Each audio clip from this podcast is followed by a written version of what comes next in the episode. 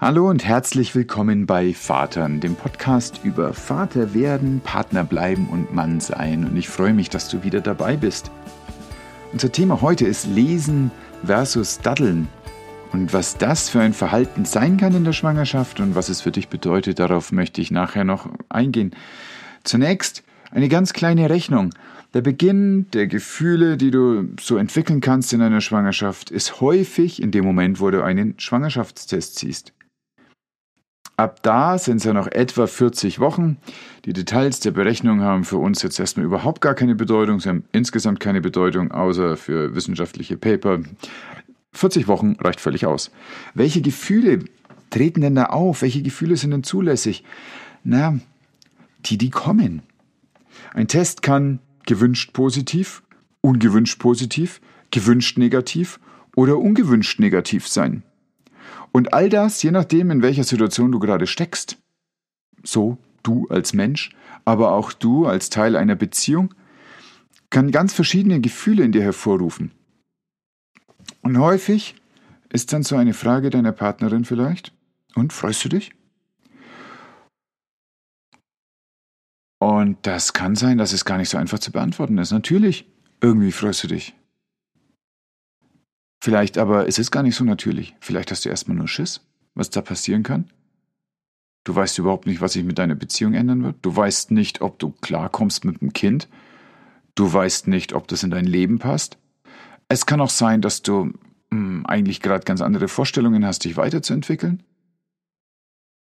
Vielleicht hast du gerade eine Stelle angeboten bekommen. Die Antwort ist also gar nicht so einfach. Der Schlüssel zu einem Umgang mit den Emotionen, die in dem Moment passieren, ist das Wort gleichzeitig.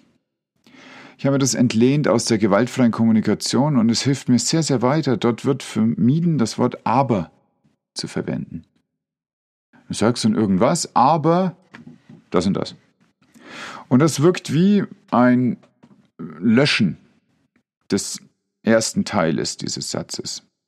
Ja, ich mag dich gern, aber das hat nichts mehr zu tun mit ich mag dich gern.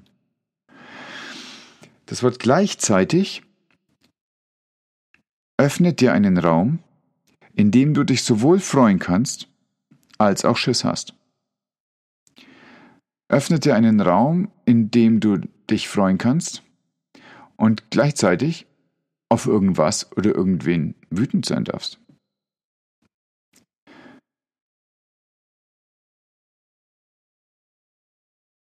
Und du darfst bei all dem auch ein ganz kleines bisschen nachsichtig sein mit dir, dass du noch nicht sofort weißt, welche Emotion denn da ist und als erstes bearbeitet werden möchte. Das hängt auch damit zusammen, dass du als Vater so ein klein wenig noch nicht hineingeworfen wurdest bis dahin. Wer sich aber in aller Regel schon seit Jahren damit auseinandersetzen durfte, ist deine Frau. Das hängt damit zusammen, dass sie in der Regel so etwa ab dem 15. Lebensjahr, so ist es zumindest in Deutschland bei fast allen Mädchen, ihre Menstruation hat. Einmal im Monat wird sie also daran erinnert, dass sie gerade nicht schwanger ist und weiß, im nächsten Monat könnte ich es wieder werden. Angenommen, sie ist jetzt 25 Jahre alt, dann hat sie bereits 120 Mal über Fruchtbarkeit nachgedacht über alle Folgen nachgedacht, über nicht fruchtbar sein, über nicht schwanger sein, über Kinder bekommen, über nicht Kinder bekommen. Ja, und du? Du bist mit einem positiven Schwangerschaftstest möglicherweise das erste Mal damit in Kontakt, in Konfrontation gekommen, dass sich etwas so verändern kann, dass auf einmal ein Kind rauskommt bei. Und dass du eine Verantwortung hast für dich, für eine Partnerin, für ein Kind und alles noch völlig unklar, was da passieren wird. Das ist in der Regel eine gewisse emotionale Überforderung. Wenn wir Menschen emotional überfordert sind, dann gibt es das, dass wir in Abwehrmechanismen gehen. Davon gibt es eine lange Liste und es gibt viele Situationen dafür. Ich möchte auf drei für mich ganz wichtige hinweisen. Ein Abwehrmechanismus, der nämlich gar nicht so aussieht, ist die Intellektualisierung. Und manchmal erlebst du das, dass Leute, die erfahren, dass sie Vater werden, erstmal einen Stapel Bücher sich besorgen, akribisch die durcharbeiten, als würden sie eine Masterarbeit schreiben wollen. Ich bin übrigens auch überzeugt davon, dass die Betonung von Körperlänge, Grammgewicht und Kopfumfang in den Nachrichten, die nach Geburten hin und her geschickt werden, nichts weiter sind als eine Intellektualisierung, wo doch eigentlich überhaupt nicht fassbar ist, was da gerade passiert ist, dann kann man sich immerhin daran festhalten, wie viel Gramm auf vier Stellen genau denn dein neugeborenes Kind hat. Das ist Intellektualisierung und du merkst schon, ich spreche das so ein bisschen ironisch aus. Es treibt dich weg von deinen Emotionen und es treibt dich weg von dem, um was es eigentlich geht, nämlich die Auseinandersetzung und die, und die Umsetzung von dem, was du spürst, dorthin zu dem, was du dann tun wirst und wie du dein Leben gestaltest. Eine zweite gute Möglichkeit, um vor Emotionen wegzulaufen und sich vom Hals zu halten, ist Prokrastination, das Aufschieben von wichtigen Aufgaben, Blödsinn machen, ähm, sich stundenlang mit Kleinigkeiten äh, auseinandersetzen, die einfach in der Priorisierung ganz weit hinten sein sollten und in der ganz großen Überzeugung da jetzt einen wichtigen Beitrag zu leisten. Wenn du gerne prokrastinierst, also aufschiebst, dann kennst du das vielleicht schon aus deinem Leben. Dann wirst du aber auch, wenn dich jemand darauf aufmerksam macht, unter Umständen ganz empfindlich reagieren. Und dieses empfindliche Reagieren, das ist eine Einladung an dich zu gucken, was hat mich denn da jetzt hingetrieben, mich so zu verhalten, dass eine Kritik daran mich so trifft. Das ist übrigens ein Denkmuster, mit dem wir hier sehr viel arbeiten werden. Was in dir wird denn angerührt, manche sagen getriggert, durch eine Kritik von außen, durch eine Anmerkung von außen an dem, was du tust. Was wird so getriggert, dass es dich nervt? Und das ist das, worauf du dann dein Augenmerk legen darfst. Das ist eine Chance, dich weiterzuentwickeln. Denn offensichtlich geht es in dem Moment nicht um den fachlichen Inhalt deines Tuns oder die konzeptionelle Güte, sondern es geht darum, dass es für dich eine Bedeutung hat, die dir bis zu dieser Sekunde, wo die Kritik kam, noch nicht bewusst war und die weit über das hinausgeht, was an der Oberfläche sichtbar ist. Und eine dritte Möglichkeit, da kommen wir jetzt zu Lesen versus Daddeln. Das, was ich gerade erzählt hatte, das war mit Lesen gut beschrieben. Aber die dritte Möglichkeit, und ich sehe das immer wieder, ist, sich ins Spiel zu flüchten, in eine Welt zu flüchten mit, die Psychologen nennen es, niedriger organisiertem Verhalten das bedeutet, dass es sein kann, dass du ein Spiel beginnst und stundenlang und wochenlang da rein versinken wirst. Und klar, von außen ist es erkennbar als Daddeln. Es ist auch sozial inzwischen relativ anerkannt, dass auch erwachsene Männer spielen dürfen. Aber es ist eine Flucht vor einer Emotion, vor den Konsequenzen der Umsetzung deiner eigenen Reaktion auf diese Emotion. Und es ist etwas, wo du deine Partnerin alleine lässt mit einem Thema, das euch beide angeht. Wie kommst du also raus aus der Abwehr? Möglicherweise reicht es schon, dass du weißt, dass es das gibt. Und es wird viele Situationen entschärfen, einfach weil du dich selbst liebevoll beobachten kannst. Möglicherweise ist es aber auch sinnvoll, Rituale oder Handlungsweisen zu etablieren, die die Hemmschwelle verändern, sodass du nicht so leicht in solche vertrauten Mechanismen, vertraut aber nicht zweckdienliche Mechanismen hineinrutscht. Das erste dazu ist Notieren.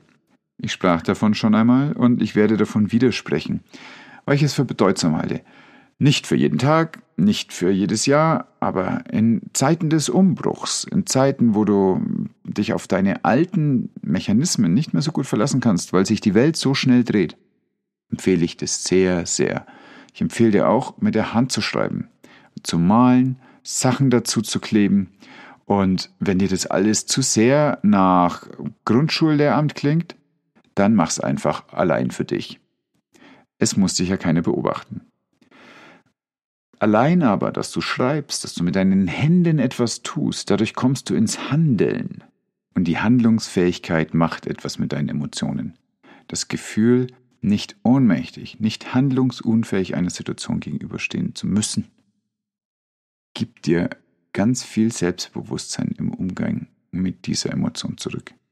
Gibt dir ein Gefühl von Selbstwirksamkeit zurück. Das heißt, dass das, was du tust, was du ausrichten kannst, eine Wirkung hat auf deine Umwelt. Und das mit einem sehr, sehr einfachen Trick, nämlich einem Stift und einem Papier. Und der nächste Weg raus aus der Abwehr ist, ahnst es vielleicht schon, wieder die Kommunikation mit deiner Partnerin. Aber nicht einfach nur so und so und so und so, sondern gehen jetzt Meta. Was ist nun Metakommunikation? Es ist eine, die von oben drauf schaut. Warum ist das so bedeutsam? Weil hier sich so viel bewegt gerade. Von oben drauf zu schauen, gibt dir die Möglichkeit, über deine Worte zu sprechen. Über das, was du damit meinst, zu sprechen, aber abseits von der Hitze des Gefechts. Das Wichtigste, was ich in den letzten Jahren über Sprache gelernt habe, Sprache trennt. Ich ging lange davon aus, dass Sprache verbindet.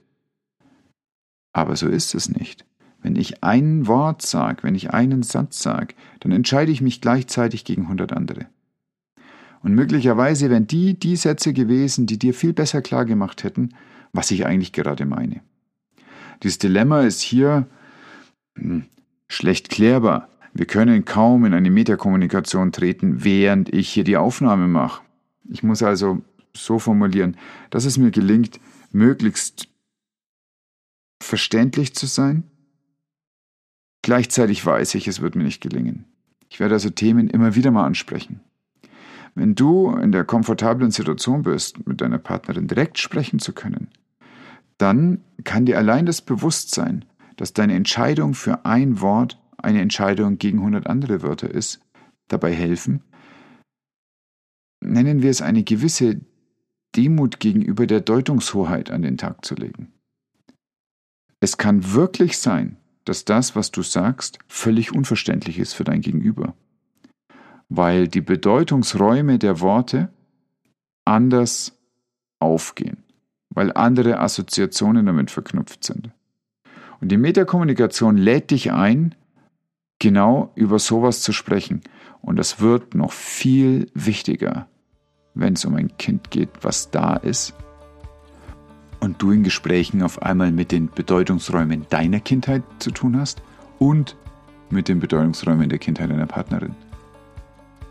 Drum, übe jetzt, wo du Zeit hast, jetzt, wo ihr beide Zeit habt und das könnt, die Metakommunikation und schaut, wo redeten wir bisher eigentlich aneinander vorbei und wo wollen wir uns auf eine neue gemeinsame Sprache einigen, und es kann auch wirklich sein, auch wenn ihr bisher ein ganz reflektiertes Kommunizieren in eurem Beziehungsleben hattet, dass die neuen Themen und die ganzen Resonanzen, die dabei mit eurer eigenen Kindheit entstehen, neue Missverständnisse eröffnen, wo ihr euch jetzt während der Schwangerschaft die Zeit nehmen dürft, die zu klären, soweit es im Vorfeld denn irgendwie möglich ist. All dieses Handeln wappnet euch gegen die Überforderung die ihr bekommen könnt durch zu viele Emotionen auf einmal. Richtiger wäre der Titel also gewesen, statt Lesen versus Daddeln, Lesen versus Daddeln versus Leben. Denn sowohl eine Flucht ins Lesen als auch eine Flucht ins Daddeln ist etwas, was dich abhält von dem, was eigentlich ansteht. Nämlich in einen wundervollen und manchmal vielleicht beängstigenden manchmal erfrischenden, auf jeden Fall aber lebendigen Kontakt mit dem zu treten, was da passiert, mit den Emotionen zu treten, die in dir hochkommen, die in deiner Partnerin hochkommen und die in euch und mit euch etwas machen. Ihr werdet gerade eine Familie. Das ist spannend und darüber dürft ihr euch unterhalten. Wenn dir diese Folge gefallen hat, leite sie gerne weiter bewerte auf iTunes oder auf Spotify. Lade dir gleich die nächste Folge runter und ich freue mich, wenn du weiterhörst. Ich wünsche dir einen schönen Tag. Pass gut auf dich auf.